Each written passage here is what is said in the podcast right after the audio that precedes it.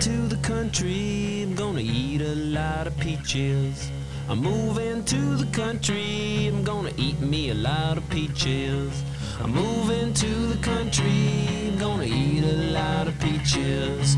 I'm moving to the country, I'm gonna eat a lot of peaches. Peaches come from a can, they were put there by a man in a factory downtown. And if I had my little way, I'd eat peaches every day. Sun-soaking bulges in the shade. Moving to the country, I'm gonna eat a lot of peaches. Moving to the country. Hello, everyone. Welcome back to another episode of Blind Love Radio. I am your host, Anna Rosen, and today I have another fabulous episode. And did you love the Peaches song by the Presidents of the United States of America? I believe that is their title. Yes, it is. I'm looking at the YouTube vid right now. Shout out to them. 90s bands for life. Anywho, I just felt like it. I don't know. The cosmic download of the Peaches song came in strong, guys. Just feeling it. Are you feeling it? Because I'm feeling it. Anyway, we have Carolyn on the podcast of Duff Tarot on Instagram, DuffTarot, and you can find her there. Definitely connect with her. You should give her some love. Send her any questions you have because she is a wealth of information. Holy cannoli. Like, I don't know how she knows so much. Mystical powers, maybe? For sure. Definitely mystical powers.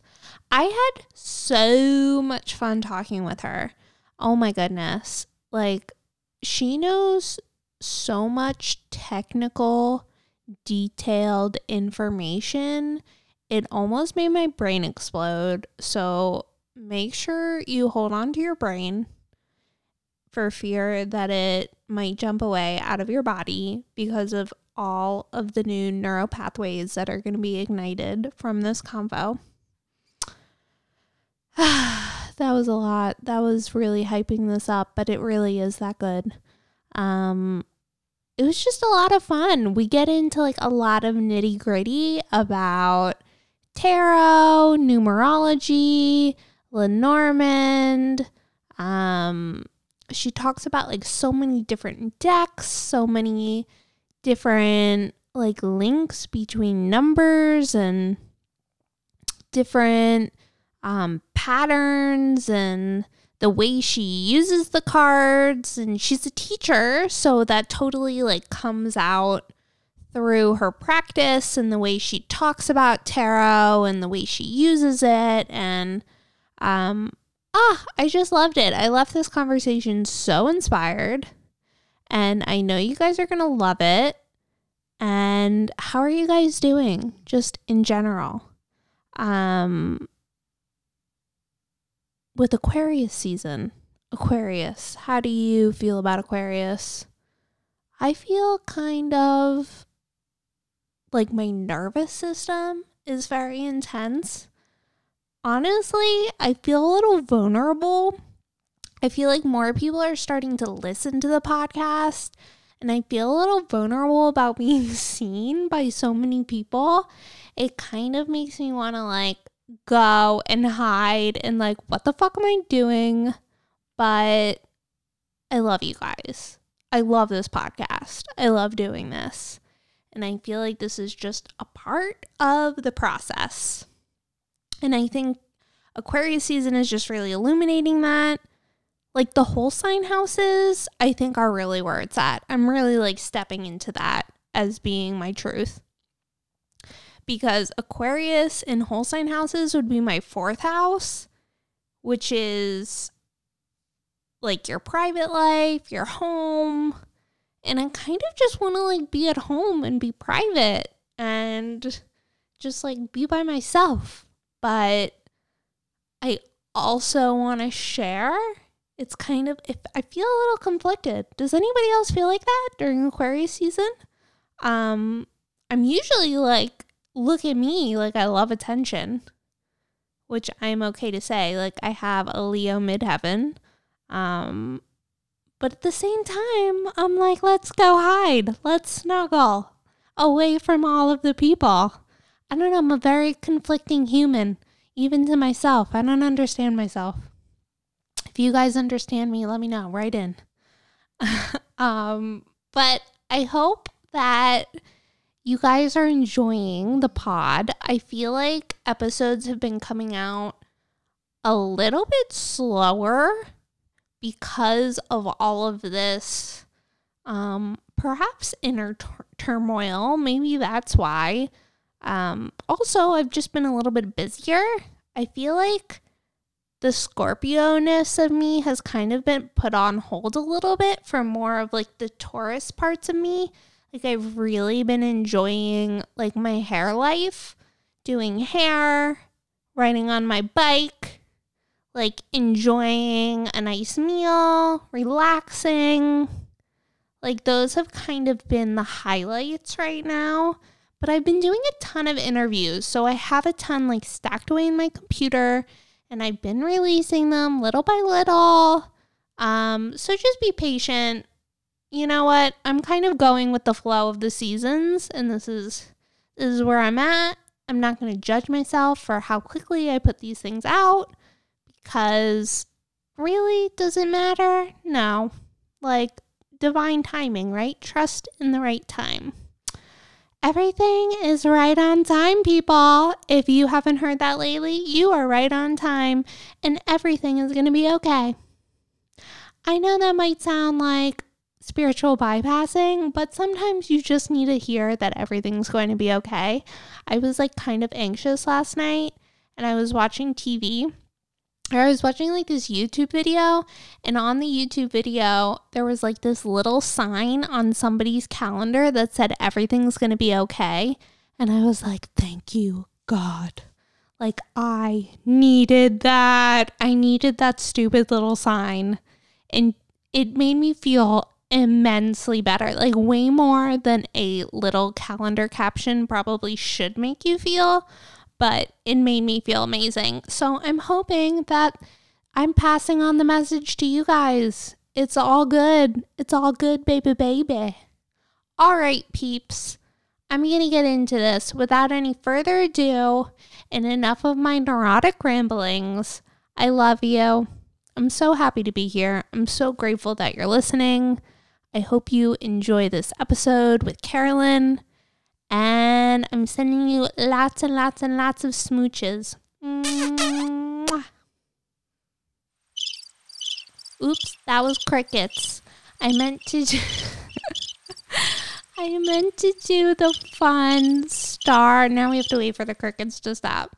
Okay, this one. All right, let's get into the episode.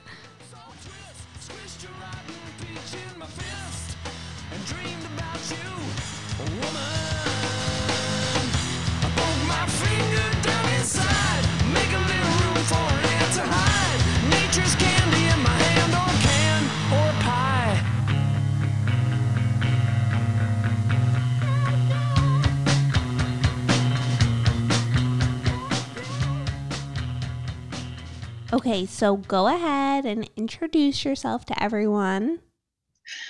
So my name is Carolyn. I go by Duff Tarot on Insta. I keep my Insta pretty non-personal. Like I don't put pictures of myself or anything because it's my one public Instagram.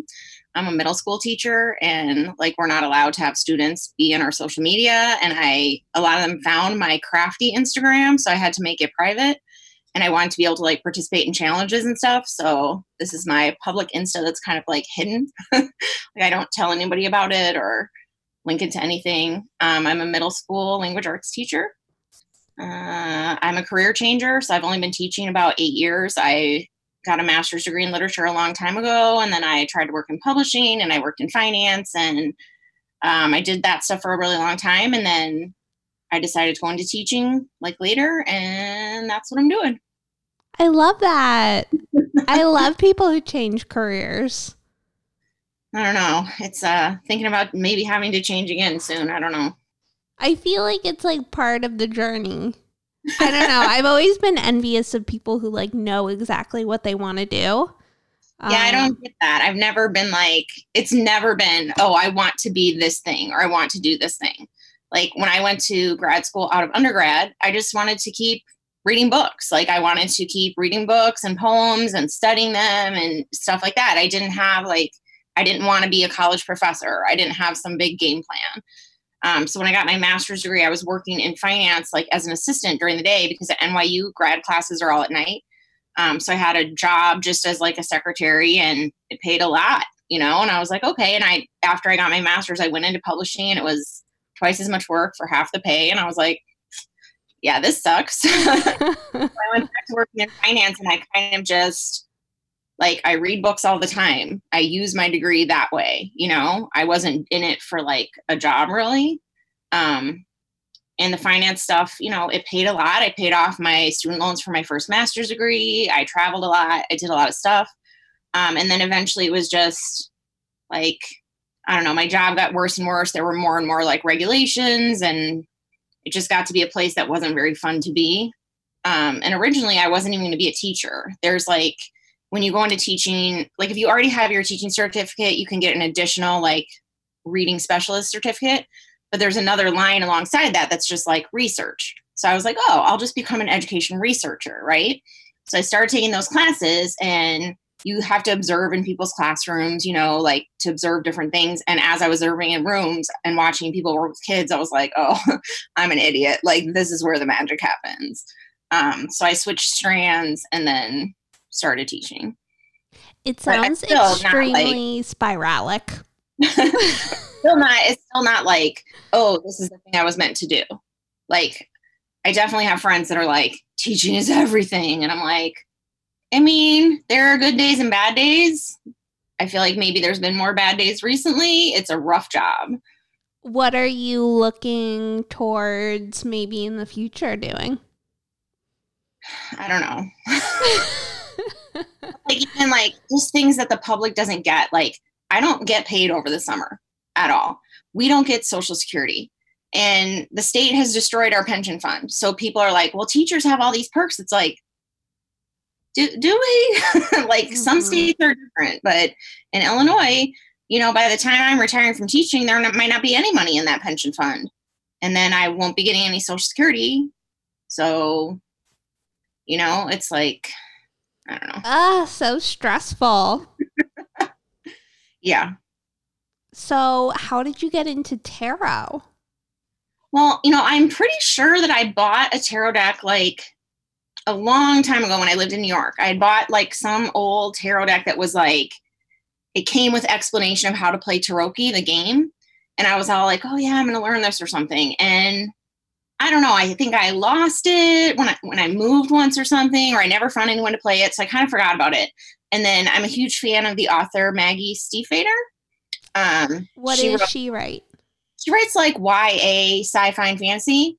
So she had written this a trilogy about people who are werewolves, and then she wrote a trilogy about it's like these 5 or 4 university boys, and then this girl whose mom is kind of a witch.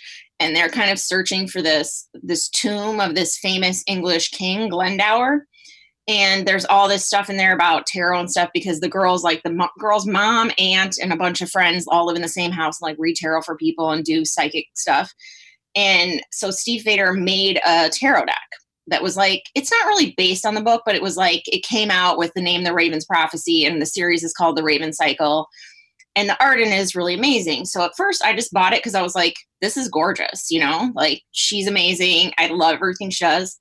And at first I would always try to like, and this is obviously a stupid mistake that I'm sure lots of people make and then give up on tarot, right? I would like lay out whole huge spreads and be like, okay, well, what does this card mean? What does that card mean? What does this card mean? And just be like, it could mean anything. Or like a spread of 10 cards when you don't really know the cards. it's like every card has 27 meanings, you know, you can't pin it down. So I kind of just set it aside for a while. It was just like a random thing that was sitting around my apartment. And then I think it's about 1.5 years now or 2 years ago, just like teaching was really stressful. And like, I've had a lot of my friends that I moved to Chicago like 13 years ago, and I had been in New York for a really long time. And I made a bunch of friends when I moved here, and then they moved away, and then I made some new friends and they moved away, you know? So I'm kind of in like a down period of like everyone I was really close to moved away. Teaching was very stressful. And I was just like, you know, fooling around one day, and I was like, no, I'm going to like really learn this time. So I started literally pulling, you know, one card a day and journaling. Like I would look up like the traditional meaning in tarot, and then I would look up the meaning in Stiefvater's book. And then I would look at the art and write what I thought about the art. And then I would look at like Carrie Mallin's website. She has a whole write up for the entire Wild Unknown. But I just looked at the meanings, you know, based on like the stuff she said that wasn't about the art. And then I would, you know, at the end of the day, I'd be like, oh, how did I see this? You know, and I just started doing that. And it's like funny because sometimes, you know, like when sometimes you're just like, how does this reading even apply?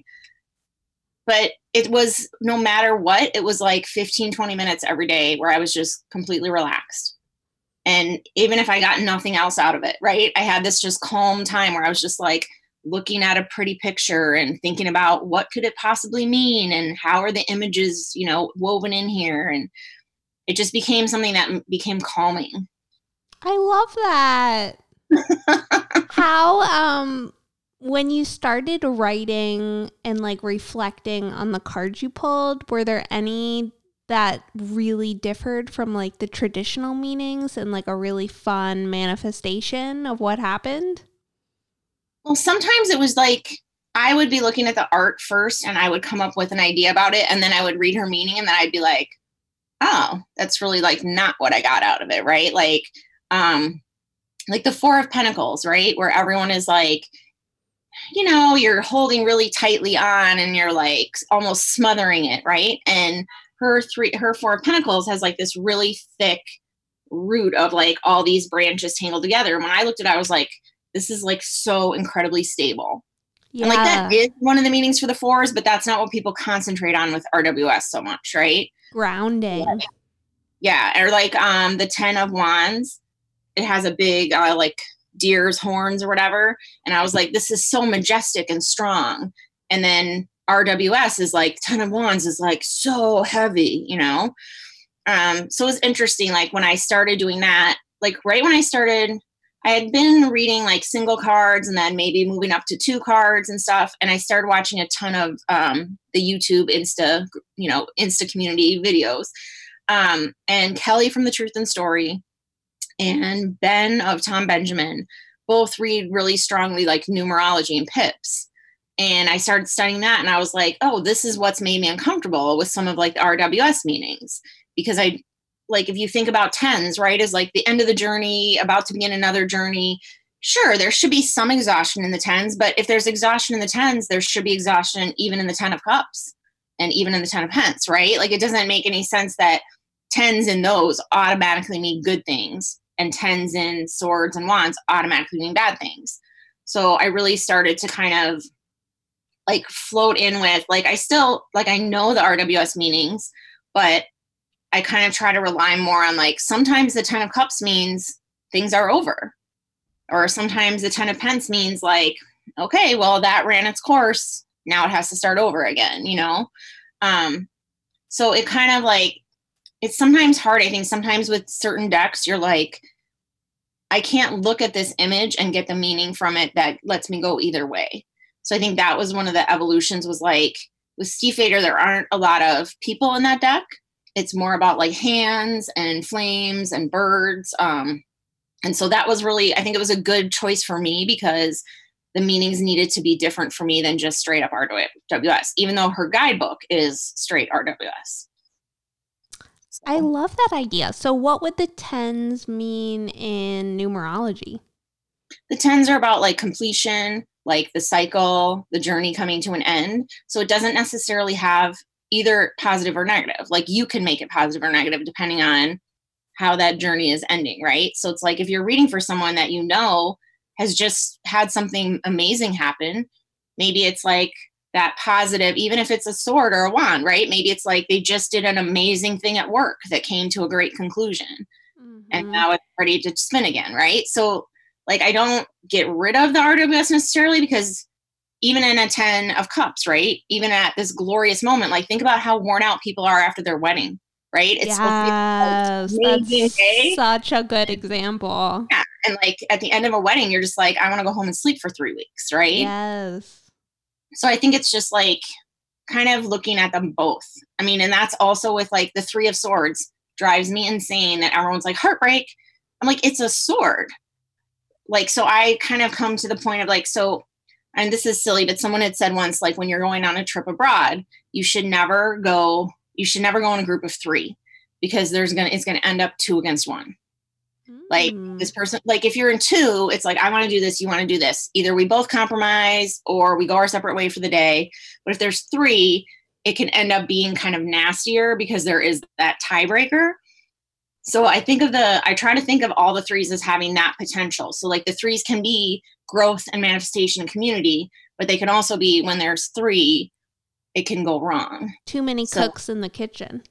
Yeah, too many people that 2 people feel one way, one person feels the other way, that person ends up left out. That's kind of how the odd numbers all have conflict. So I think it's like silly to be like, oh, only certain 3s are bad and certain 3s are awesome. It's like, but it is an odd number. And odd numbers always mean growth, and they always mean possible difficulty too, right? There's that unevenness. Will you go through all of the numbers? I feel like you're such a good teacher. I don't know. I mean, this is like Kelly's videos, Ben's videos. You know, so Ben has this book called Tarot on Earth, right? And he tells you what he did. So he basically made like a chart, right? And he looked at 10 different sources or 8 different sources, and then looked at the numerology for everything, right? So I did the same thing. I picked a bunch of different websites. I picked a couple of different tarot books, and I literally went down, okay, this person says this about 1, this about 2, this about 3, whatever. I did the next one. I did the next one, and then I looked across and like saw what they had in common. So it's like, I love that idea. Like he talks about 6s for him. 6s are about beauty in a positive way and vanity in a negative way. But like after I had done my like spinning through, 6s to me are more like harmony and balance. So it's not necessarily beautiful, right? And like people always like if you think about the RWS meaning of the 6 of Swords, it's about going away, right? Like they always show someone on a ship or someone leaving. Okay, so then I thought about, well, if you need to have mental harmony and you're coming out of that 5 of Swords of conflict, maybe what it means is sometimes harmony is reached by getting out of the situation or starting a new situation. Ooh. But I hate the 6 of Cups in RWS decks because it is so about memory and nostalgia. And I'm like, that can't work for everyone. Not everybody's memories are balance. Not everybody's memories are harmony. So it's funny because, the Lightseers just came out with its mass market. And I had bought that deck from the Kickstarter. And there's cards I like and don't like in every deck, right? But the 6 of Cups in that deck is literally like an old man and his dog leading a line up to him as a little kid and the dog as a puppy. And it's like a lot of people are like, this card is so beautiful, right? And I'm like, okay, yeah, it's beautiful, but it is just memory. It is just nostalgia. There's no other possible meaning there. So like that's one thing I think about. Like I think that deck is beautiful. But I ended up selling it and not using it because some of the meanings were so specific. And I think that's one of the things that for me about tarot is the fluidity and the flexibility. It's different than, somebody who's really religious and they're reading Bible verses, and some Bible verses have only one possible meaning, right? Or people of the society and culture and the way they've been interpreted have kind of settled. And I feel like for me, the good thing about tarot is that you don't have that. Right? That you can look at things like numerology. You can say like, oh, but it's a sword and not a wand, and like, alter your meaning. And so tying something down to like this one card just means memory. Well, What else do you get out of that card besides that?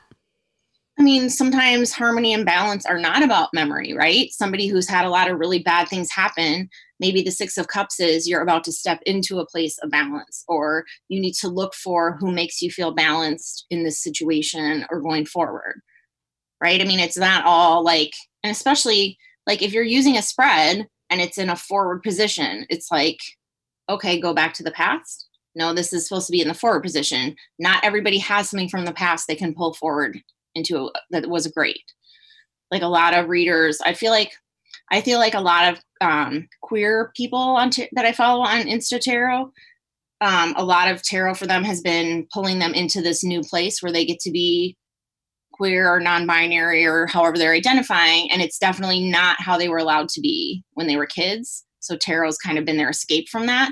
So is a card that is only about the past going to be helpful for someone in that situation? I've heard Claire from The Word Witch. They talk about it as dealing with past trauma, which I really identify as like a flipped coin of like memories. Like maybe it's not like good nostalgia, but it's like some sort of like emotional thing that you're working through. Doesn't that sound more like a 5 almost though? Like the 5, right? Like the 5 of Cups, to me, that is like the heartbreak card, right? That's the icky things past or present, right? That's the like. Yeah, like the grief you're going through, like the trauma. Yeah, like 6s are supposed to be the step away from the 5 or the step after the 5. So I just think like having it be just memory or just remembrance doesn't work. It's like starting to like integrate it and heal it. Maybe. Yeah. Also, if that card only means memory with cups, then like, why does the 6 of Wands mean victory? Like you've kind of, it's like the RWS takes out the number meaning, like it puts it in when it wants to, but then it's like every suit, it's like, it doesn't apply the same way. Right. But in numerology or people that read like Marseille style, it's more like, okay, whatever your meaning is for the 6, whether it's harmony and balance or beauty and vanity, it's harmony and balance in creativity, harmony and balance in emotional stuff, harmony and balance in your mind, harmony and balance in your day-to-day, right? It's not these like, I don't know, it's like the RWS picked either a positive or a negative meaning for each card, and then it just like stuck to that so strongly. And some people's images are just that, right? So like if you're thinking about a 9 or a 10, depending on the picture on the card, it's really hard to have it be possibilities of both. Or like you're looking at a 3 of Cups, most decks, if it's RWS, that has to be positive. And the 3 of Swords has to be negative. It's like, well, I need to have some flexibility there, right? Sometimes the 3 is like growth. Maybe it hurts, but it's growth. That can't just be negative. So I've seen on your Insta that you use playing cards a lot. I have started using playing cards. I love that. Tell me more. So is this kind of like a step in that numerology direction? Like how do you use it? Tell us more. I really know nothing about it, so I want to hear everything. Well, there's playing cards, I think, is wildly different than tarot in terms of like in tarot, like you can learn the RWS and you can learn the difference between that and Marseille and Thoth, I guess, too. But they're all, it's not very hard to learn the way the 3 interpret it. Like you could literally have a chart and be like, okay, the 4 of Cups in RWS is like, you're so bored and ennui and whatever.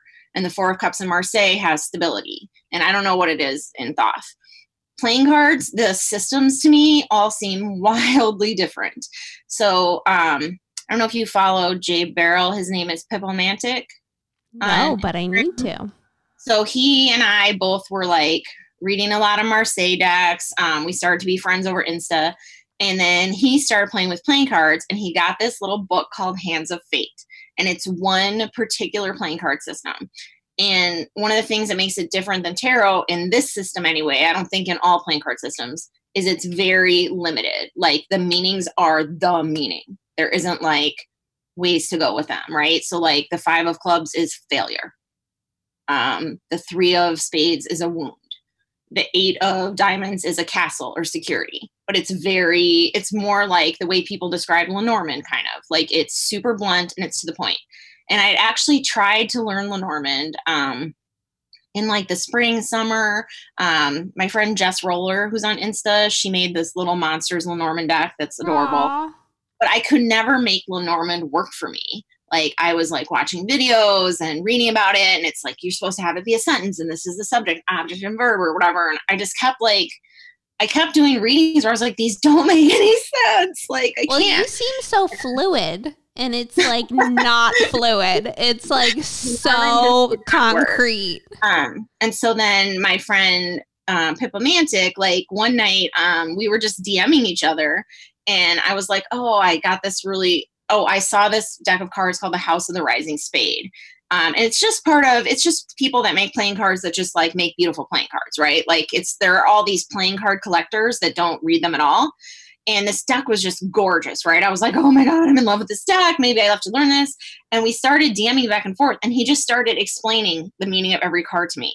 And the Hands of Fate is visual. So it's like when there's, like fours are stable because there's one in each corner, and fives are trouble because one breaks through the middle, and like sixes are a safe path. So in all the cards, sixes are a safe path. It might not be the safest, like the spades is like cautious path, but they're all the same because it's based on the original layout of playing cards. So I just started we were talking about it for probably like 3 hours. And then I took screenshots of the whole thing and printed them out and made it into my own little booklet. I love that. I started reading playing cards that way, but it's I'm not being flexible and fluid in it. Do you follow OTM Academy? No, you're giving us so many good resources. I can't remember her name. I think it's Kristen, but she teaches playing card courses, and she has a much more variety of meanings. Like the system that Pipomantic uses and that I've been using from that Hands of Fate is like super blunt, and it's super just like, this is it. And every time I read with it, it's like, you're a failure because you're lonely. Like, it's just like, right? And it's like, damn. Yeah. I feel like it's funny because when I read tarot, I feel like tarot always gives me I'm so much better at narrowing it down, right? I don't lay 10 cards down now and be like, I don't know, could mean anything, right? Like, it's more specific now, but I still feel like I could read tarot and it's like, some options, some this, and then I read the playing cards and it's like, why are you fooling yourself with options, and he said the same thing. Like, he said when he first started reading it, he was like, damn, like, whoa. And now that's what he wants, right? That's why he goes to it. I mean, really, I do think I just love art, and I love the playing cards. And I got all these decks that have really different looks to them. And playing cards are so much easier to shuffle. There's only 50 of them, and they're small, right? None of those decks hurt your hands. Like, even the really fancy playing card decks are easy to shuffle, right? And I don't know, I just started using them too. I don't know if I just it was something fun to talk about with him, and it was fun to vary it. And it never, it doesn't matter what the art looks like then, because you're always reading it based on the original layout of the cards. What about the court cards in a playing card deck? So they don't have a knight and a page. They just have the knave or the jack, right? And so the jack it's kind of like a combination of the page and the knight. Like, he's considered immature and risky taking, right? So whichever one he's in. So diamonds are about stability and money. So the jack of diamonds is like a gambler, right? Clubs are romance, feelings. So the jack of clubs is seduction and manipulation. And sometimes, right? Sometimes you're you're going to be seduced by some bad ideas. But sometimes it's let yourself be seduced by a good feeling, But there's just the three. So for the suits, does it correspond to the different tarot suits? Like, hearts would be cups and... Mm-hmm. So cups. On, and diamonds would be clubs, or not clubs. Wait, diamonds would be wands. Not really. I'd say that cups and hearts are the only one to me that really overlap. Because diamonds aren't really wands. They're wands in terms of having, it depends on how you think about work, right? I actually asked this on in a survey on Insta once, where do you put your job? is your job in Pentacle, like it's your day-to-day job. Oh. Wands, because it's where your creative forces are. Like if you're an artist, isn't your job Wands? Or like as a teacher, a lot of times I feel like my job is in Swords because it's all mental. It's constant, like reflecting on how this kid is doing, how that kid is doing, who needs a change, you know? And in playing cards, diamonds are work, but they're also money and security. So they're kind of more like a pentacle, but clubs are also like pentacles because clubs are like trees and building. So they don't really relate. And in playing cards, like the reds are positive no matter what, and the blacks are negative no matter what.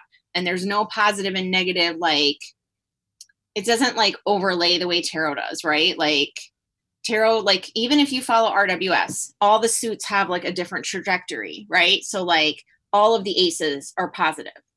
Most of the twos are still positive. Maybe the sword a little less.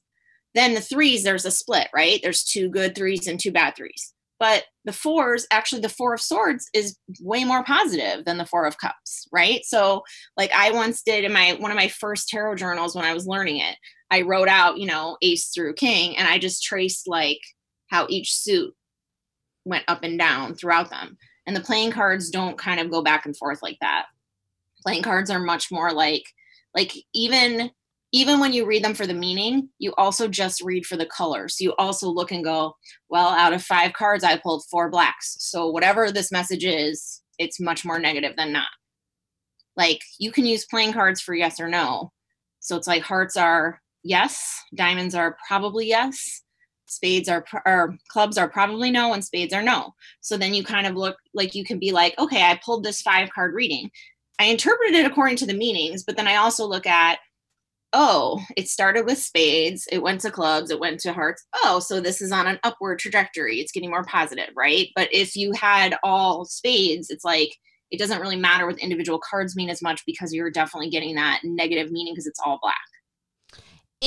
A suit, does it tell a story or is it just individual meanings for each card? It depends on the system. In Pipomantic, the Hands of Fate that he uses, it's sort of a story because it's like the club is like one tree on its own, and then you've built something because you have 2, and then there's a 3rd that's in the middle, and then the 4 in the corners. Like, so it kind of does, but it's not the way that tarot does. It's not this like roundabout journey kind of. It's not like archetypes. Not really. Not to me anyway. But again, like I know that Kristen, I think that's her first name from OTM, her playing card system is completely different than the Hands of Fate. And there's multiple meanings. So like a 4 might have, it might be the castle and the bed and the this and the that. Like some of the different playing card meanings have more variety. Like when I first tried to do them, like before I had talked to him about this, I'd gone online and like there's people who read the same card completely differently. So I feel like tarot is a little bit more, it's either RWS or TDM or Thoth, but everyone can kind of see where you are in those systems. Like even if you look at a Thoth deck that has all those keywords, you can see how it relates to the RWS keyword. You know, like I don't like keywords for that reason, but like if you pull up the 6 of Wands in a Thoth deck, it literally says victory on it. And you know that in RWS, that is one of the meanings, right? It's like success and, you know, and if you look at the traditional decks, it's like the guys, like they have, they're like in a parade. But in playing cards, the systems, like it seems like every place you look is very different. It's cool because playing cards, there's no reversals because it's upright no matter what. I love that. The court cards especially, like usually court cards are drawn both ways. Right. Oh, you knocked me over. Cards have the faces going in both directions. I love that. Yeah, but it's there's definitely times where like, and I've done a lot of combining. So there's someone on Insta who mostly reads Marseille style, Lazy Pagan Tarot. And she has a spread she does where there's 3 cards that are like the situation or the energy or how the day is going to go. And then she pulls 2 do's above and 2 don'ts below. And I've been doing like tarot for the middle and then playing cards for the do and don't. But there's definitely days where I can't make sense of the playing cards still. Like there was a day where I pulled, you know, I did like, what's my mission today? 3 tarot cards. And I was like, okay, how am I going to do that? And every set of playing cards I pulled, I was just like, I'm going to wound this, that. I don't know. So there's definitely, I mean, I've tried not to do that thing where like, you're like, nope, don't like this reading, pulling new cards. But sometimes it's not really, it's not like I didn't like it. It's just that I could not figure out the sentence for it, or I couldn't figure out what it was saying. How have you seen it like manifest in a way that you have seen it? Like, how is it? How with the playing cards has it manifested? That was like such a jumbled sentence, but you get what I'm saying. Well, I think, I mean, for one thing, it's like, I don't know, I've kind of been questioning why I do week ahead readings, since I don't really read futuristically. I read more like a good energy to put yourself in, and reading reflection at the end of the day has somehow always seemed like it fit much more strongly than maybe stuff at the beginning of the day, right? So like, I used to just pull it when I had time, right? So a lot of times I'm running so late in the morning that literally there's no time to shuffle. So I would pull at the end of the day. And a lot of times I feel like at the end of the day, you look at the tarot card and you really can strongly connect your day to it, right? Or the three cards, or however many you pulled. A lot of times at the end of the day, it's really easy to see how that played out in your life. And sometimes in the morning, I feel like you're setting this intention, and sometimes the intention the cards gave you, it's hard to make it apply. Like, you'll go throughout your day and just be like, well, that never came up. So did I interpret them wrong? Were they speaking to something different than what I was saying? I don't know. I definitely felt like when I read the cards at night, I can see like, oh yeah, this played out in my day. This was an issue. This happened, you know? But I think it's harder with going forward stuff. And I also think like, I don't know, sometimes like you pull the cards for something and you read them and you're like, yeah, all right.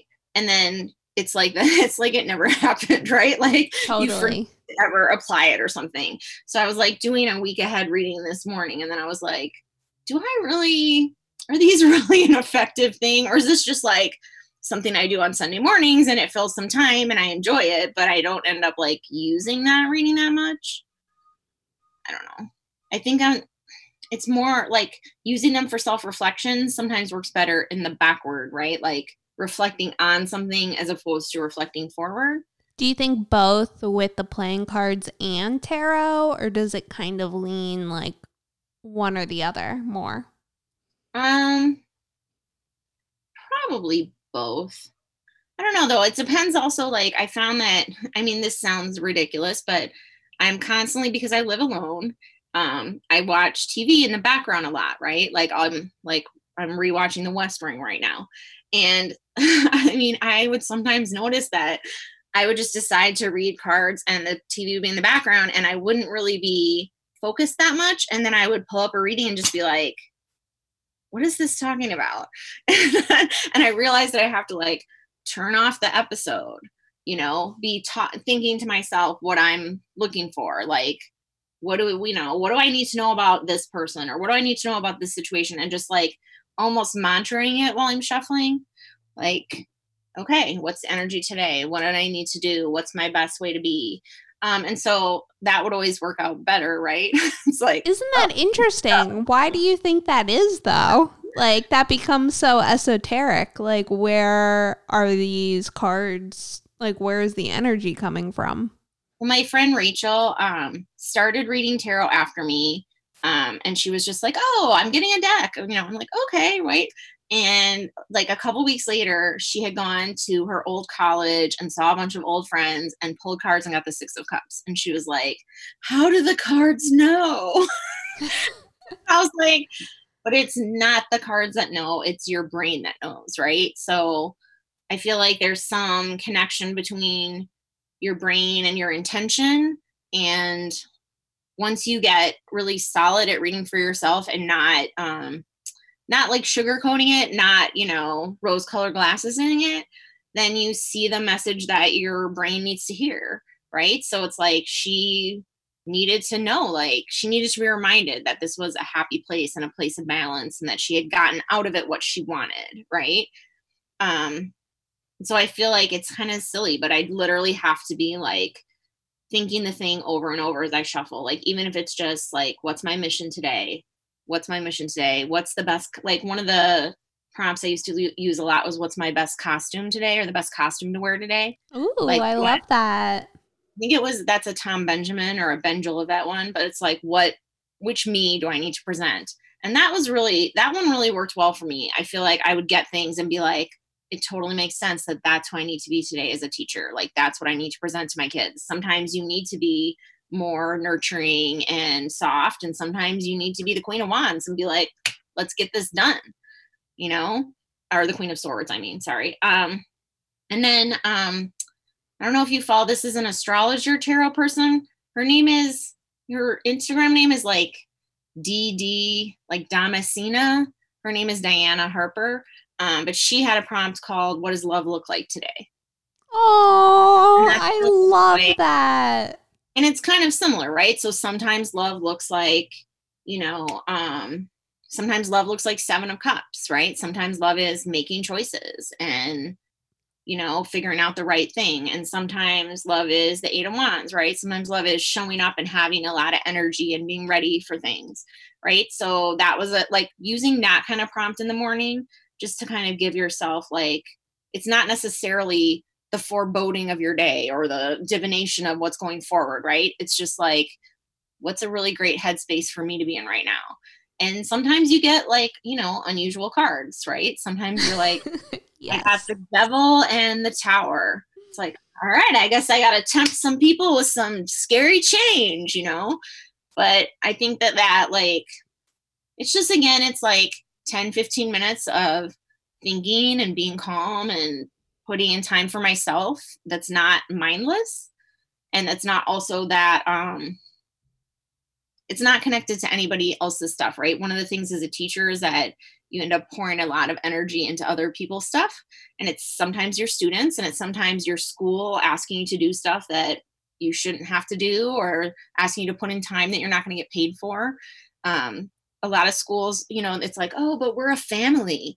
That's how they scam you into giving them unpaid time. But you're a family. Can't you just do this? It's like, do other jobs call you family and then ask you to pay 2 hours late when you're not getting paid? Like, no, they don't, right?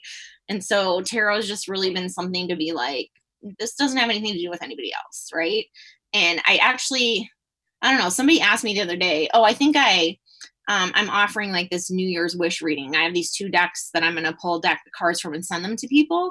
And I did put it on my non-tarot account. Like, hey guys, if anybody's interested, you can do this too. And one of my friends was like, wait a second, this is your page? And I was like, yeah, whatever.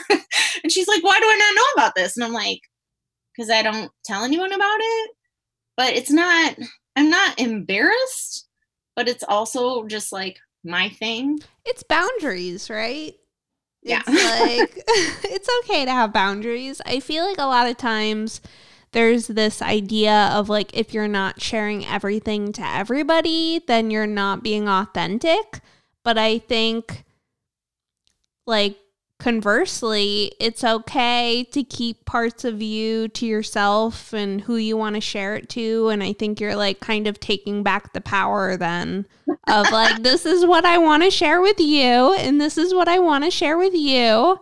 Like, I don't need to give you my whole self every single time. I also like that, like, you know, my mom she's only 72. But she seems to be having, I don't know, it's like early onset Alzheimer's or something. I don't know. But she won't go to the doctor. And I'm pretty stressed out about it, right? But there's only so many times you can tell your friends, I'm stressed out about this thing, and you have no new information, right? And I love that on my tarot account, it's like, I don't know, it's kind of that false intimacy, I guess. But it is that I can write really plainly about what I'm feeling. And I'm not necessarily telling somebody that I'm going to run into that day. So I don't have to have that conversation again. I do have, like, there's lots of people on my tarot Insta that I have very deep, long conversations with and DMs, and we're sending stuff back and forth.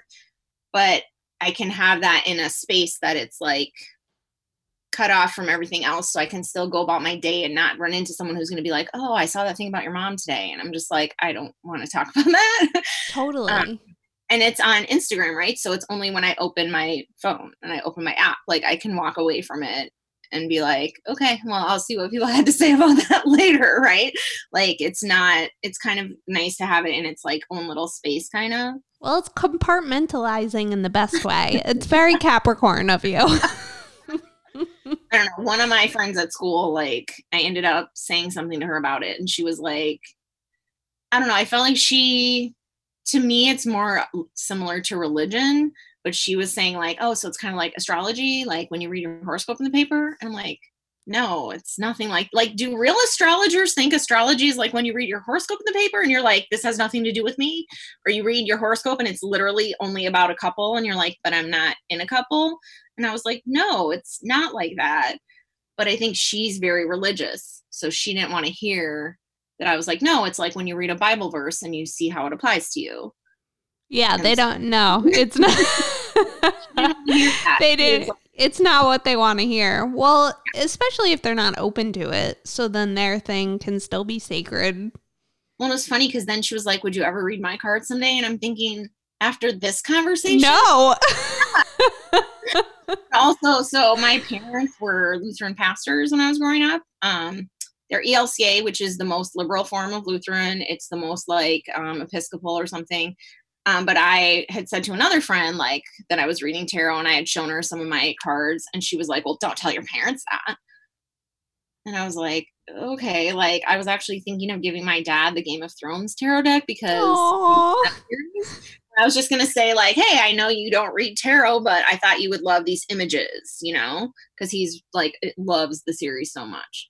But it was kind of funny. She was like, don't tell your parents. And I was like, well, first of all, they're not evangelicals or Baptists or Methodists. They're not someone that's like, right? Yeah. Like that's not how they are. But I don't know. I'm 51 and I don't always tell my parents lots of stuff. So, you know, like. Well, you can always see people projecting onto you what they don't want to share within themselves. Yeah. And it's like, oh, like if you did that, like that would give me permission to do it, but I'm not ready to. So you can't share that. Well, and I have these two neighbors. I had like shown them a lot, like when I was going through this intense deck buying phase, most of which I have now sold or traded. But I would bring them over decks and like show them to them. And one of them was like, oh, you know, can you read some cards to me? And so we just did like a simple, like past, present, future spread about money or something. But the other one like won't get close to me. Like if I have the cards, like he's like, keep those over there. And I'm like, dude, they're just cards. And he's like, ooh, you know, or like, it's so funny. Like he's like intrigued by it. He's always like, so do you still do that? But like, if I have a deck of cards and I'm like, oh, I wanted to show you these, like the other guy is just like paging through them. And David is like on the other side of the room. Well, people are extremely superstitious also. It's not that they're non-believers, because if they were non-believers, they wouldn't care, right? Right? Like, why are you... So they're just scared. Oh. You know, because he's always just like... Totally. Yeah, and I'm like, it's not, these are just cards. I just wanted to show you this art. Because they're both like, they're really into art and like they have art books and paintings and stuff, you know? So I'm always like, look at this deck I got with this awesome art. And he like won't get near it. So what are some of your favorite decks right now? You have so many. So tell us your top five. I've gotten rid of a ton of decks. I only have like 14 tarot decks now. 14? I have like two. I've given away like 30. Well, given away. I've traded, sold, or given away at least 30. But I was going through like this weird phase where I was like jumping on every like, oh, this deck's coming out. Oh, this one, you know, or like when you first start reading or something, right? Like I'm going through other people's 2 years of Insta. Like I've been on it for a week, but I'm paging through their photos and seeing all these amazing decks, right? Totally. So, I went through I did that too in the beginning. I feel like I started with the Rider deck, and then eventually once I felt like competent enough, I was like, okay, I'm ready to like move on. And I got maybe like 5 or 10 decks. And I like, oh my God. And I was like sending them out like in these letters that I was doing. like very like Jordan, Sincerely the Tarot style. Yeah. And it was just a fun way to like see a bunch of imagery. Mm-hmm. But then like you kind of find what you like and then you settle on it and that kind of becomes like your deck. And I enjoy like just seeing pictures from like your account and like other people's account and like all of the different decks. It's like you can still like enjoy it like vicariously through everybody else. So I love that. Yeah, and I think I like when I was first reading, I was only reading my Raven's Prophecy. And like I bought a copy of the Aquarian, I bought the White Sage. Two different people gifted me the Wild Unknown, a deck I can't read with at all. I ended up giving both of those away. But I was still only reading with the Raven's Prophecy. And I had been obsessed with the Golden Rider, which is a Rider-Waite version, but it's like it was done in oil paintings. Ooh. It's got a ton of pink and gold. I saw it on, her name used to be Tarot by Anya, but now it's Roots of Aurora. I had seen one of her YouTube videos with it. I got obsessed with it. I found a copy for $50 on like Abe's Books, and I thought it was used and it came like in the plastic. It was brand new, but it was so Rider-Waite that I've never, so then I was like, I kept buying all these decks and only reading with Raven's Prophecy because they were like, either they were so RWS that I was like, oh, but I'm being fluid and flexible and interpreting all these other meanings. And like, I can't see them in these cards, you know? And then I bought a ton of cards and a ton of decks and was like using, you know, I wouldn't use one for a little while and then another for a little while. But then I started to feel like, you know, I've got like 30 decks sitting here and at any given time, you know, 27 of them are like basically on the shelf, right? They're neglected. I can't give love to you all. And I just felt like, I don't want to be somebody who just collects things, right? Like, I don't want to be like, I die and my nephews have to go through this like insane apartment full of like boxes and boxes of stuff, you know? Can you imagine like if you were that kid though, and then your like aunt had all these tarot decks and it was like, oh my God, I hit the gold mine. Like to somebody who loved it, it would be like the best thing ever. I don't even know where I'd be keeping them right now. Like all my decks are like in this one box and I'm like, where would I even be putting those others? Need a treasure chest. So I kind of went, and then do you follow Queen of Wands, but it's Wands without the D? Yeah, I think so. I think I found them on your account. So she became like, I mean, she used to have quite a few decks too. She's down to 6 decks. And every time she gets a new deck, like she gets rid of one, she'll buy an Oracle deck, use it for like 3 weeks. And then she's like, nope, it's not working. I'm done. Right. I was so honored that you bought my deck. I was like, oh my God. Your deck is really calming. Oh, thank you. That's such a compliment. Yeah. And it's such a unique idea. Like tune into the frequency of, it's not telling you to be that way. It's like, this is what you need to be listening for. Right. And like, I just think it's a really unique idea out there. It reminds me of your put on your costume. Yeah. Question. Like what how can do you headspace? Mm-hmm. Like, what do you need to listen to? What message do you need to be hearing to go be who you need to be? Right. So what are your, like, what are some of, oh, wait, you haven't told us your favorites yet. We can't move on yet. All right. Well, I still love the Raven's Prophecy. I think its imagery is so incredibly evocative, and I think it's like more beautiful than 90% of the decks out there, except that I detest the Fool card. Why? It's just like, it looks bizarre to me. Like, it looks like it doesn't even belong in that deck. Like, it's what does it look like? Yeah. Like a black, almost like, you know, when somebody's standing with their arms up and their legs out in the same kind of, like, you know, a like star. Yeah, like you're stretched out, and it's just this black outline of this figure, and it's not like all the other cards have detailed hands, flames, ravens, petals, and this is like this black shadow of a person. I'm like, it's the only person in the whole deck. Mm. I don't know that one. But you know what? It's like I don't draw the Fool card a lot, so maybe that's why. So I'm pretty safe. I'm not gonna see it. Love that deck. The City Mystic New York deck. It's all black and white photography. And they're all, well, not all of them, but a lot of them are double exposure photos. Ooh, that's cool. It's all like pictures of New York. So like outdoors in New York, like sculptures and buildings. But like some of the cups cards will have like a double exposure of like cups on top of the picture. It's black and white. And it's, you know, it's like all real photography that she did. That one I really love. And also, like, so I used to really, I don't know if because I started with The Raven's Prophecy or because, so I'm a quilter too, and I don't like white in quilts. Like a lot of people put white sashing in every single quilt, and I'm just like, at first I only wanted like dark background decks. Like I was constantly buying decks either that have no borders or that were like, you know, black background.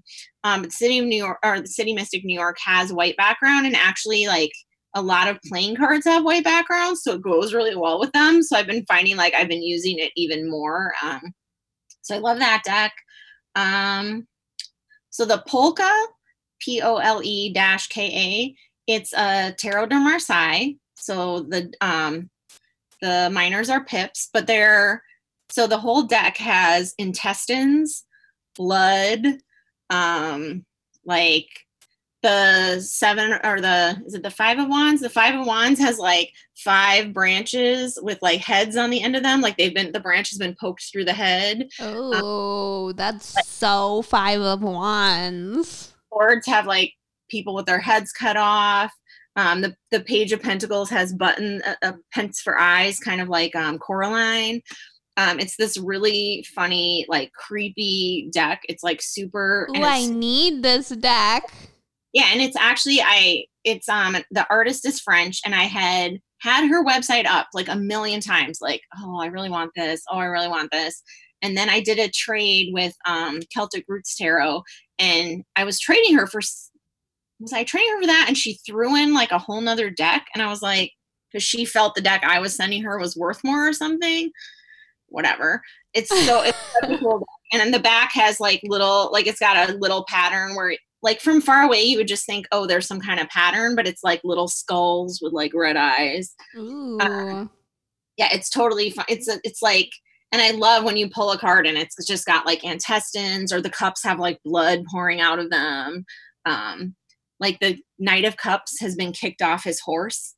Like he Ooh. Like dropped him off. So I really How do you interpret that? Well, you know, the knight is always going chasing after, like knights are chasing after things, right? So he's just like charging into relationships. Maybe, you know, ones that Kelly, you're all, brah. Yeah. So I really love those three. So I have, it's kind of, I wish it wasn't named this, okay, but the Gypsy Palace Tarot, like gypsy has become, you know, a term that people feel is used in a derogatory way, which is true, of course, right? The artist is from Germany or Hungary or something. So I like to console myself by saying, like, I think she might be from Romani heritage. And I mean, I, like when I was a little kid, you know, back in the day when political correctness was nothing, I dressed as a gypsy for Halloween. And one time we were out, you know, trick-or-treating, and some man told my mom that I looked the way his daughters had looked when they were kids. And he gave me this set of 8 gold glass green bracelets. Wow. So, like, glass bracelets that are green, and then they had gold around the edge, and I guess he had Romani heritage, and it was part, like, it was really cool. I still have them, although they're all broken now. But so, like, I always thought of being a gypsy as a really awesome thing, but I don't know, it sucks to use a deck and think like someone's going to be insulted when I say, oh, and this is the Gypsy Palace Tarot deck, right? I don't know, but it's crazy. It's an insane deck. It's, the background is red. There's like bright yellow. Ooh, I love that. There's bright yellow headers and footers on it. And the art is all just like banana pants. Like it's not RWS. It's not like, it's its own thing. It's got like crazy monsters and people in weird positions. And it's got like weird fat people and weird thin people and weird like green monsters and blue monsters, and the aces are all sort of like naked people, but they're almost like naked marshmallow people or something. Like they're all weird shapes. And it's super like even in the dark, right? Like I found that like, so like I have like a couple decks that I was always hating how they looked on my Instagram. I was like, why does this deck look so pretty in other people's pictures? And it's because like it can't be, you can't take pictures of it in the dark or in a darker, right? Like, but the Gypsy Palace, like your apartment is like, it's like 11 at night and you're like, oh crap, do I have enough lights on? And you take a picture of it and it's glowing. Like it's so, it's just bright and like, you know, people have been doing that Council of Seven tag on like the seven voices in your decks or whatever. No, and what is that? What is that? This woman, her name is like Natalia Ouroboros, like the snake. She did a video on YouTube of like her Council of Seven. So it was like the deck that is her mentor, the deck that's the advisor, the deck that's the wise old sage that like, and hers was all based on their voices. So I had watched a bunch of those videos and then people started to post them on Insta and I was like, oh, these are really cool. But like, I don't read that way at all. I'm not like tarot is my voice, I think, right? Like I am interpreting it. And although I will work the art in when it makes sense to me, a lot of times I'm reading on the meaning that I think for that numerology and that suit. I'm not necessarily reading the art, right? But I realized I look for like I pull out the Gypsy Palace when I'm like, I need something colorful. I need a mood lifter. I need something that's going to just like, no matter what cards it is, I'm going to be like, oh my God, this is so bright. And I feel like, you know, you get that like rush of like warmth or energy, right? And I pull out the polka when I want to be like sarcastic or like, what are you fucking saying to me right now, right? I wanted like a cheeky cousin. And like the City Mystic deck to me is very like, I lived in New York for a long time, so I feel very at home. And then some of the images I'm like, doesn't look like what I knew, right? Or it like makes me like feel like sometimes I feel very comforted by it and sometimes I'm very like, oh, I wish I was still there, right? So I realized like my thing is much more about imagery. So most people are doing their Council of Seven like, this deck has a really wise old voice, but this deck challenges me. And I was like, no, this deck makes me happy from the colors and this deck makes me laugh from the hysterical images. And that, you know, like mine is much more about like kind of like what they look like, because I pretty much read them all the same, I think. You know, I'll look for a detail in the card that might nuance the meaning, but I usually am not changing the meaning from that. But then I got, so that's what? So the Raven Prophecy, Gypsy Palace, the Polka, the City Mystic. What is my fifth one? I think my fifth one is probably the Augenblick. What is that one? Square deck. So it's like perfect square, and it's the Instagram of the creator is The Trees West of Here, Shannon Loftus, and it's all pictures from the Library of Congress. So it's all, and she's doing a new deck that has people in it more. This deck is almost no people. Like I think I was doing diversity checks, like counting to see, you know, how many white people, people of color, whatever were in decks, and like that deck only like 6 of the cards or something even have a person on them, and in like 3 of them, they're so far away that you can't even really tell, right?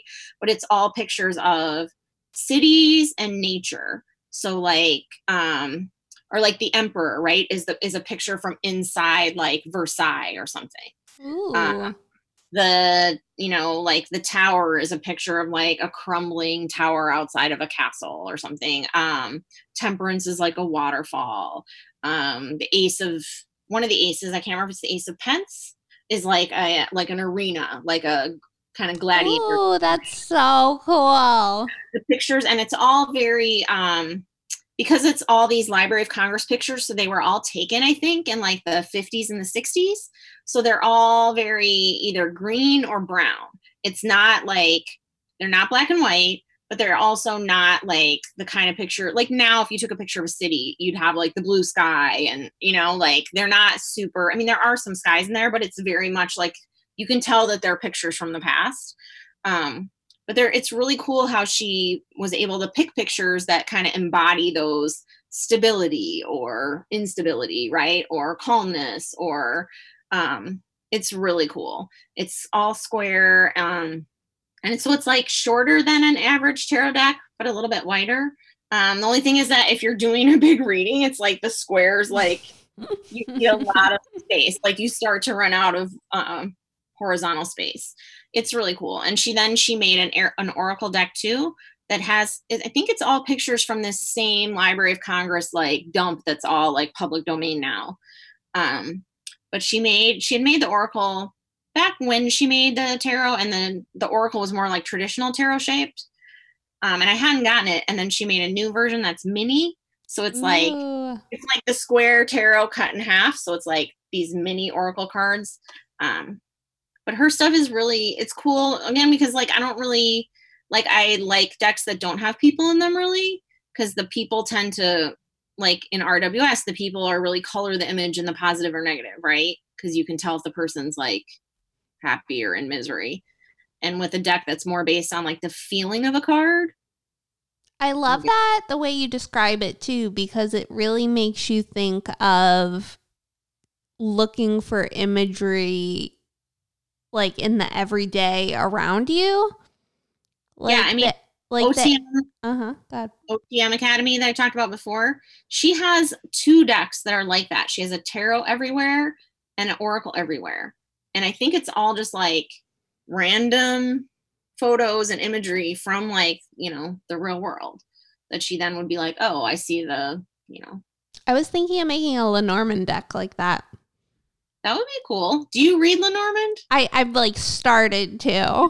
I really love it. It's so clear. Like, yeah, I kept trying and I just couldn't figure it out. But I think I was using too many keywords.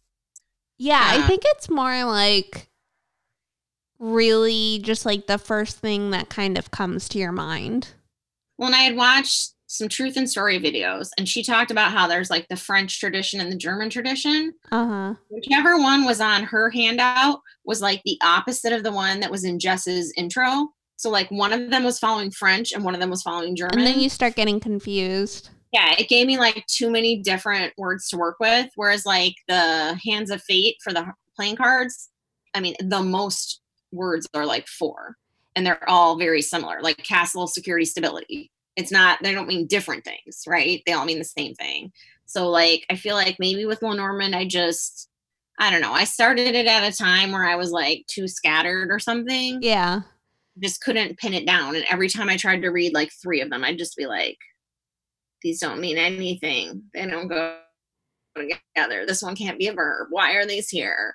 It's crazy because it's so different from tarot. Like tarot, you pull a card in the beginning of the day and it'll kind of like surprise you with like an energy. It kind of like is an energy that like encompasses the day to me.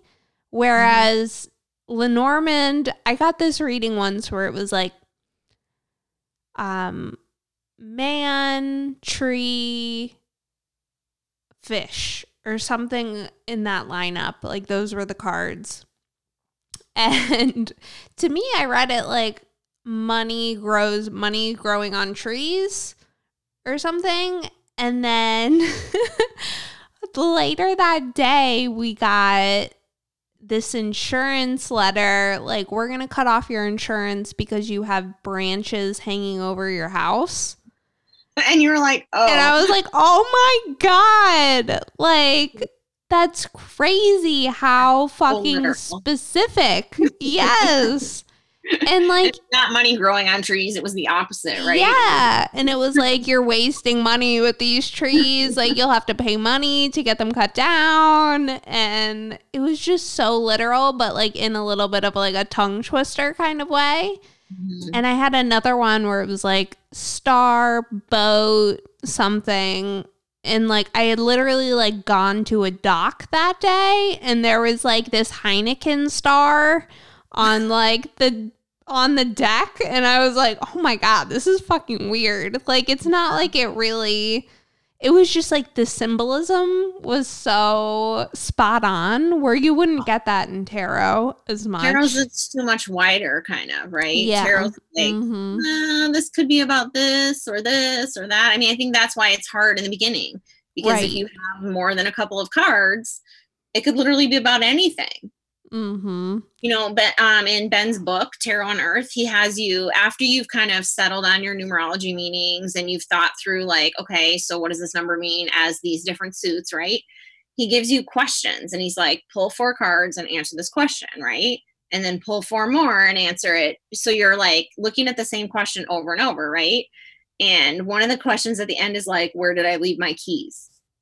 Ooh. But it's funny because in tarot, it's like, you're going to have to interpret the answer more, right? I feel like the way people talk about Lenormand is like, I laid it down and I was like, the keys are in the attic, you know? Totally. But I just couldn't, I don't know, I couldn't figure it out. I was like thinking back through when you were talking about all your decks, like, and I was like, oh my God, I really do have a lot of decks.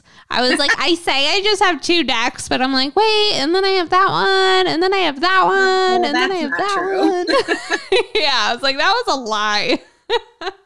You know, I went through this period of like buying tons and tons of decks and then literally being like, when was the last time I used that one, right? Or I would try to use like, I would plan, I'm going to use this deck this week, this deck this week, this deck this week. Well, if you use it for a whole week, like I wanted to get to know decks better, but then you have 20 of them sitting there, right? So I got rid of tons of decks, but then I was like buying all these playing card decks. So it's like, you still have all these, and then I've been buying oracles. I'm like, what is happening here? I love your collection. But you know, the thing is, playing card decks cost so much less. Like you can get an amazing playing card deck for $25. Some $15 ones are amazing. Sometimes they only cost $12, you know, like I found like this deck that was out of print, Debbie Millman. It's like all this different type. Like she, I think is in, like interior design. Yeah. She has the Design Matters podcast. Yeah. So this playing card deck, it's all like, you know, one card will have the letter really big or one color will have the letters like, or oh my God, I love that. It's really cool. But it's been out of print forever because I don't think she's not like a deck maker. Right. She just is an interior design person who made a playing card deck once. So I think I paid like $30 for that one on eBay, but I must've looked for it like on and off for at least 3 or 4 months before it ever came on eBay, right? So, but for a playing card deck, that's a lot.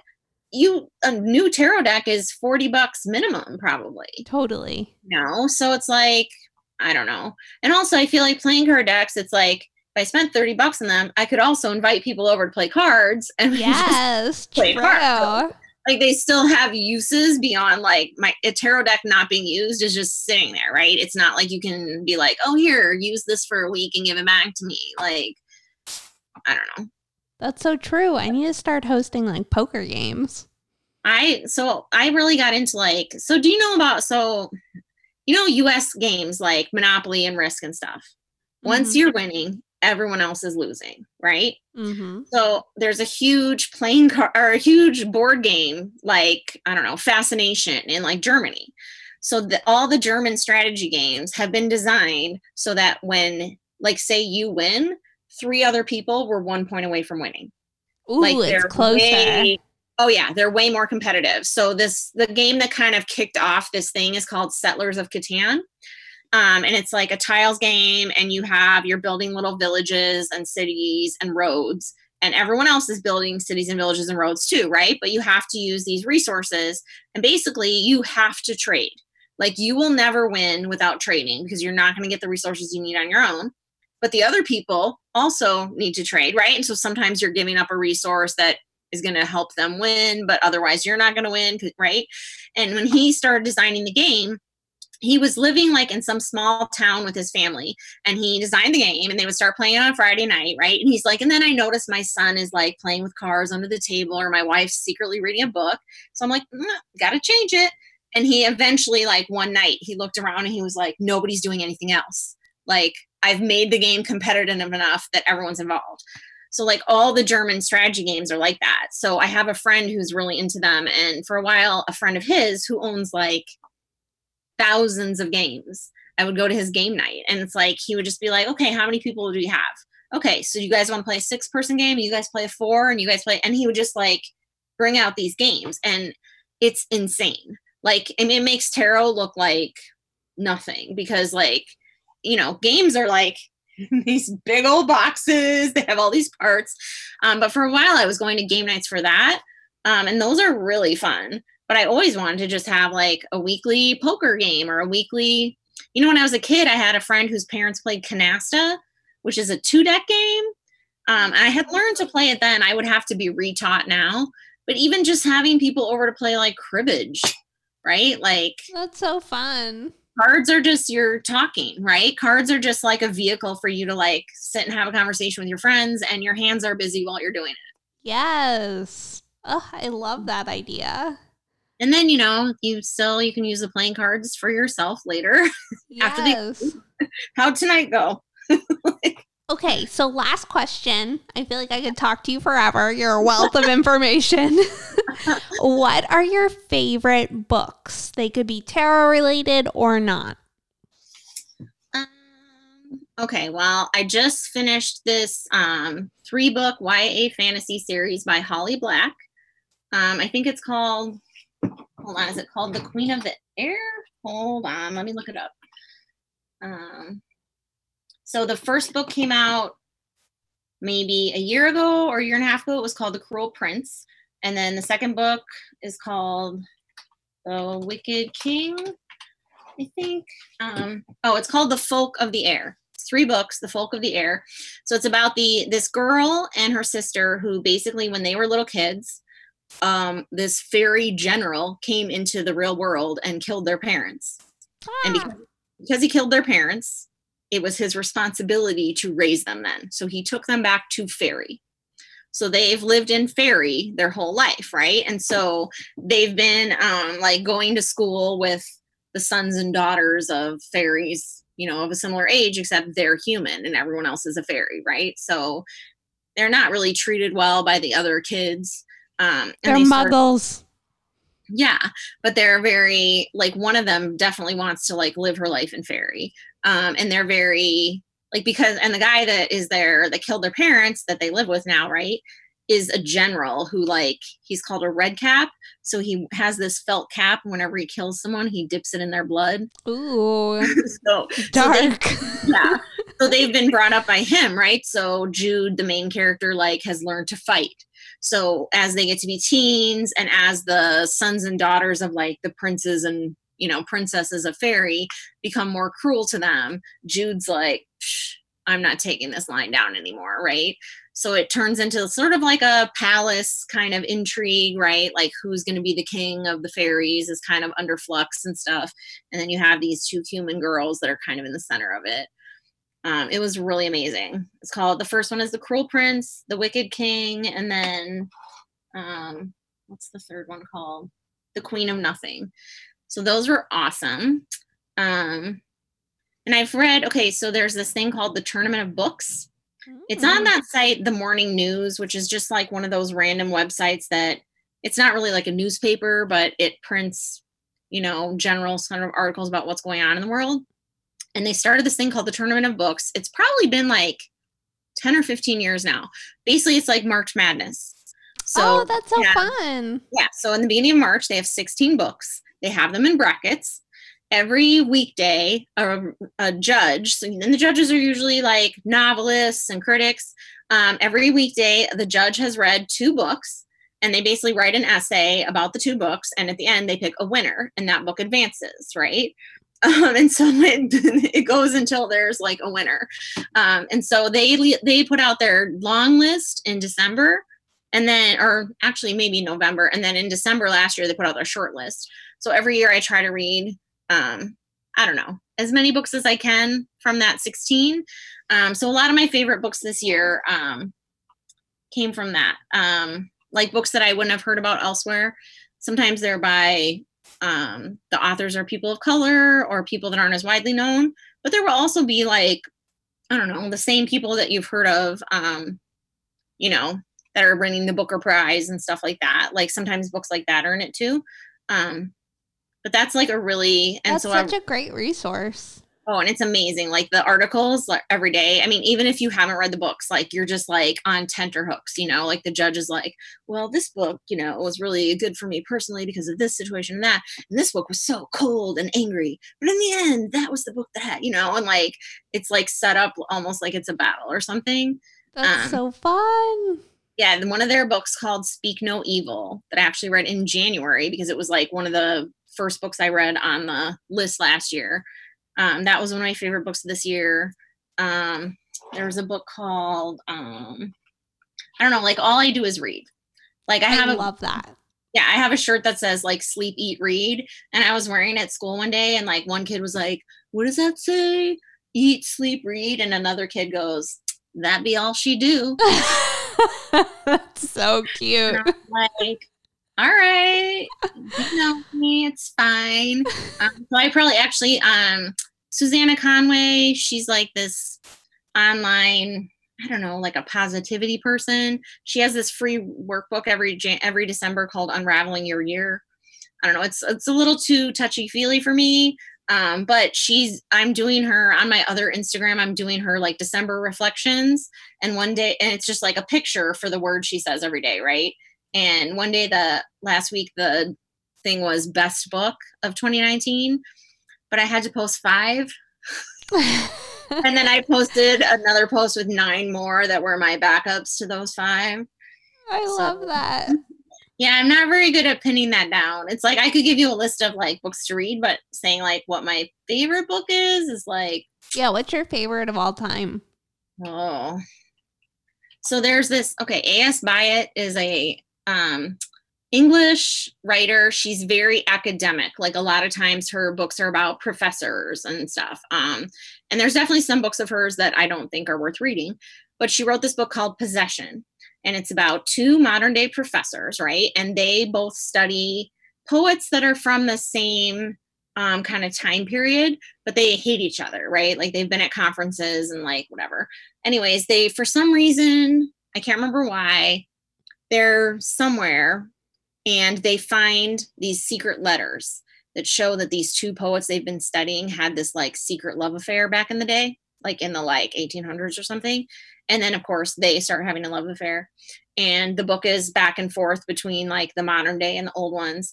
And not only did Byatt write the book, right, but she wrote poems by all these people. Aww. So, like, you're reading the poems, and then they're reading the letters. So it's one of those books that's very, like, meta, because it's got, like, the poems of the people from the 1800s, and then the letters they wrote each other, and then the things that are happening now, and then the imagine, like, it's all these. Ooh, I like that. Yeah, and it's amazing. And they made a movie of it, that's not very good. It's okay. But you should read the book. It's called Possession. The book is always better. Oh, yeah. And it's like some of the stuff they did in the movie, like it was fun to watch the movie and be like, oh, that was a cool way to interpret it. But in the end, you're not getting the poems and the letters the way that you're getting in the book, right? And it's kind of like the poet back in the day, the girl poet from earlier kind of is like Christina Rossetti kind of. So like kind of creepy death Halloweeny poem. Ooh, love that. Yeah, but it's cool because they're like, as they start to kind of unravel this mystery, you know, they're like driving around the English countryside and going to stay in these like old houses and they're academics, right? So it's like, I didn't want to be a college professor, but I have my master's. So like, I've always kind of read a lot of those kind of heavy literary books, you know, like that have a lot of those layers. Potatoes. Yeah. And then there's also Maggie Stiefvater, the author I mentioned at the very beginning that did The Raven's Prophecy Tarot. She has a standalone book called The Scorpio Races, and she's now doing a tarot for that. So she's doing a second tarot deck. Sadly, I don't like the images for the new one, so I'm probably not going to get it. But this is a book about an island. It sounds kind of like, I'm not sure if it's a real island or not. I think I looked it up once. It kind of sounds like Ireland or something around there, right? And it's this island where every year these mythical kind of water horses come out of the sea. And if you capture one and ride it in the races, the Scorpio races in November, you could win. But also the horse might just eat you and you might die. Ooh, extra. So it's about a boy who was brought up in this racing world. His dad, I think, got killed by a water horse. He now works for like this rich rancher guy. And so his life stream is to get one of those horses and win the race. And then there's this girl that lives in the town who like, I think her parents have both died and she's got a brother and sister and they're kind of penniless and about to like lose everything. and she has like a random old horse. And so she decides to run in those races too. So she's running like a regular old horse against like these water horses that are like these mythological creatures. And it's amazing because it never has a fantasy element the way like nobody's turning into a werewolf. There aren't any witches, right? There's nothing outright except for these water horses that you could literally say can't be true, right? And it's got all this like, I don't know, all this cool stuff about freedom and flight and like this little town that kind of exists for these races every November. Oh, that sounds so fun. Really cool. It's kind of deep. It's a really deep book. But yeah, she started a tarot deck for it. And at first she started in like one art style. And I was like, oh, this is pretty cool. And then she switched art styles and then it just became, I don't know, it's got like people and animals, but I think it's again, very Rider-Waite-Smith. And some of the people in it are like people from the book. And I don't know, one of my friends that also has read the book, whose kid is actually named Ronan after a character in one of Stiefvater's novels and her Raven books. She's like, keeps sending me things like, oh, did you see the more cards for the Scorpio tarot? And I'm just like, I don't like them. And I love that author, right? And The Raven's Prophecy, like I love everything about it. So I'm like kind of sad, but you know, not every deck is for every person. It's true. You can't have them all. You know, it's fine. She'll make plenty of money off it. I'm just not for me. Okay, tell everyone where they can find you, where they can chat with you, because I feel like you're a wealth of information. I don't know. I was really nervous about doing this. You're very sly with your questioning. My Instagram handle is Duff Tarot, Duff Tarot. It's kind of a weird story, but there was this boy that I was really good friends with, like in my early 30s when I lived in New York, and me and him were always kind of hanging out at work and stuff. And he lived with like three other guys. And I called him one day and his roommate said like, oh, it's that Duff girl on the phone or something. And somehow it just became this name. And like, I put it on like my birthday invitations were to come to Duff's birthday and everything. Right. And years later, someone was like, you know, that stands for dumb, ugly, fat friend. Right. Oh my God. What? Like, his roommates were calling me dumb, ugly, fat friend. And like, what did them say? And he was like, he said it was like a Duff girl called or something. And like, I don't know if he knew that that's what it was and just didn't tell me. I don't know. But at that point, it had become like a name. like I joined now Twitter. It's my thing. Yeah, like I had joined Twitter as Duff. Like people have tried to like steal my name on Twitter or like break into my account because like they want that name, which is whatever, because they have that last name or something. But I'm like, I had begun using it for everything because it just was funny to me. Like, and he would always be like, so then like we had mutual friends who would be like, oh, Duff, what's up? And then like, yeah, years later, someone's like, that's dumb, ugly, fat friend. And I'm like... Is that what he thought about me? Oh, fuck him. His roommates. I mean, I think it was his roommates thing, but I don't know. I thought those guys were fun. I thought they liked me. I thought we were friends. Maybe not. It's fine. I love it anyway. I love that you still use it. Well, you know, once you have like an online thing, it's like, I don't know. Originally, you know, you want all your stuff to have the same name, and then I was distancing this from other stuff, but I don't know. You can always change it if you want.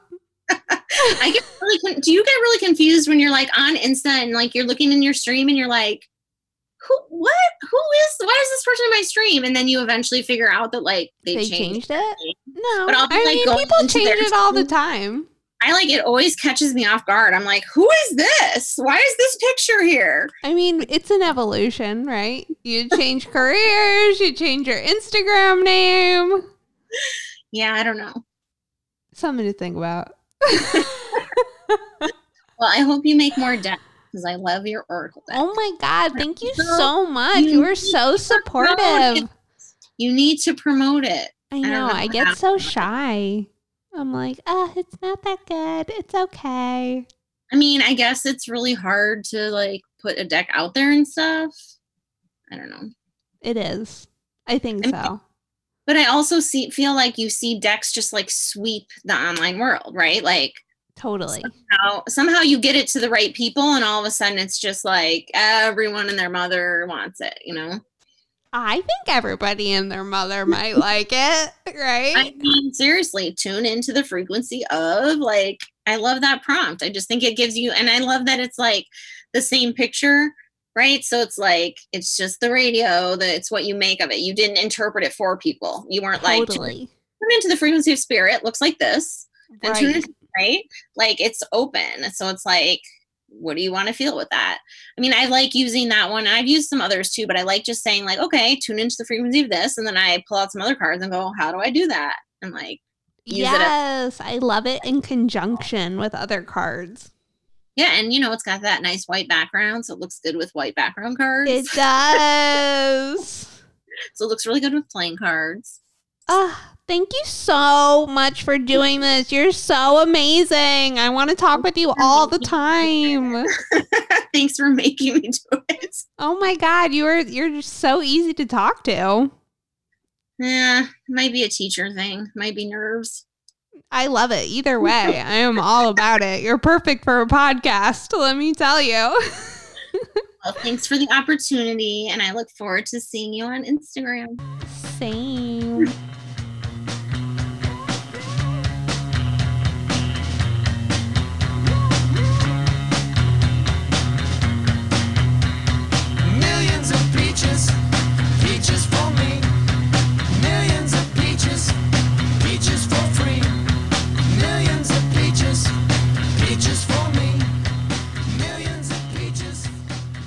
Thank you guys so much for listening to today's episode of Blind Love Radio.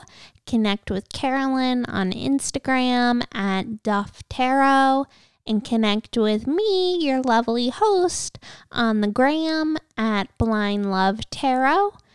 And if you enjoyed this podcast, it would mean a lot to me. It would mean the whole world to me if you would rate and review the pod.